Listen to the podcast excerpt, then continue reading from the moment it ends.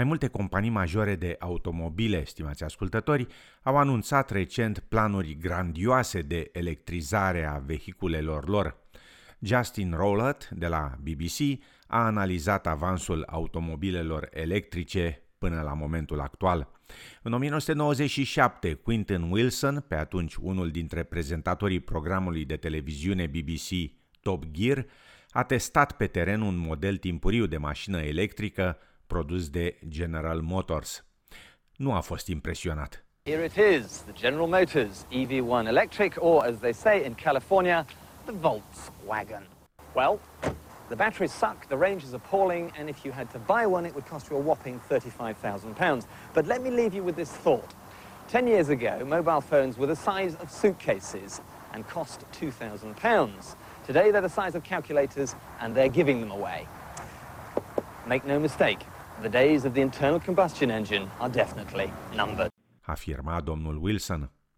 Luna trecută, auto-intitulatul rege al tehnologiei de la Tesla, Elon Musk, se lăuda în fața investitorilor cu perspectivele companiei sale. We've seen a real shift in customer perception of electric vehicles, uh, and our demand is the best we've, we've ever seen. Afirma domnul Musk, adăugând că se așteaptă ca noul model Y al companiei Tesla, mai ieftin, să devină cel mai bine vândut automobil de orice fel, începând poate chiar de anul viitor. Bursele de valori par să-l creadă. Tesla valorează acum mai mult decât următoarele șase mari companii auto luate împreună și pune presiune serioasă asupra întregii industrii de resort. We have been a safety company since 1927. It's time to change the way we do everything. Starting now, every new Volvo model will be electrified. Astfel se explică de ce companii majore precum Volvo, Volkswagen, Ford și General Motors s-au grăbit să atingă obiective ambițioase pentru a trece la producția de automobile electrice.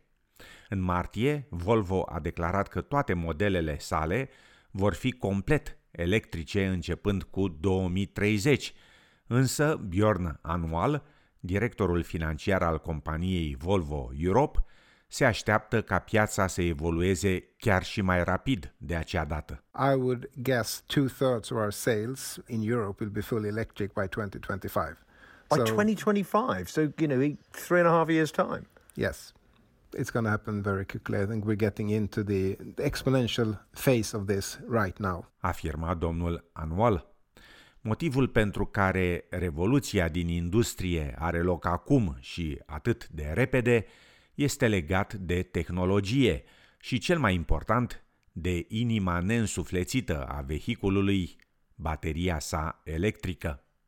Madeleine Tyson este cercetător la RMI, un grup de cercetare a energiei curate ce și are sediul în Statele Unite. over the last 10 years, the cost has come down just mind bogglingly quickly. We're already seeing two and three wheelers, whether it's electric bikes, mopeds, or tuk tuks.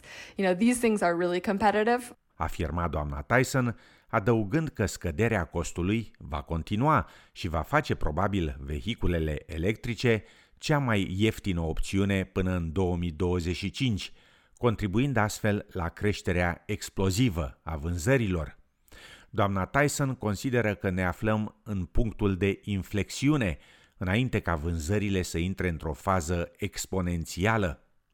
Toate acestea ridică însă întrebarea dacă nu cumva în graba de electrizare riscăm să pierdem ceva special, cum ar fi, de exemplu, mirosul benzinei, hrâitul motorului sau zgomotul pistoanelor la accelerare.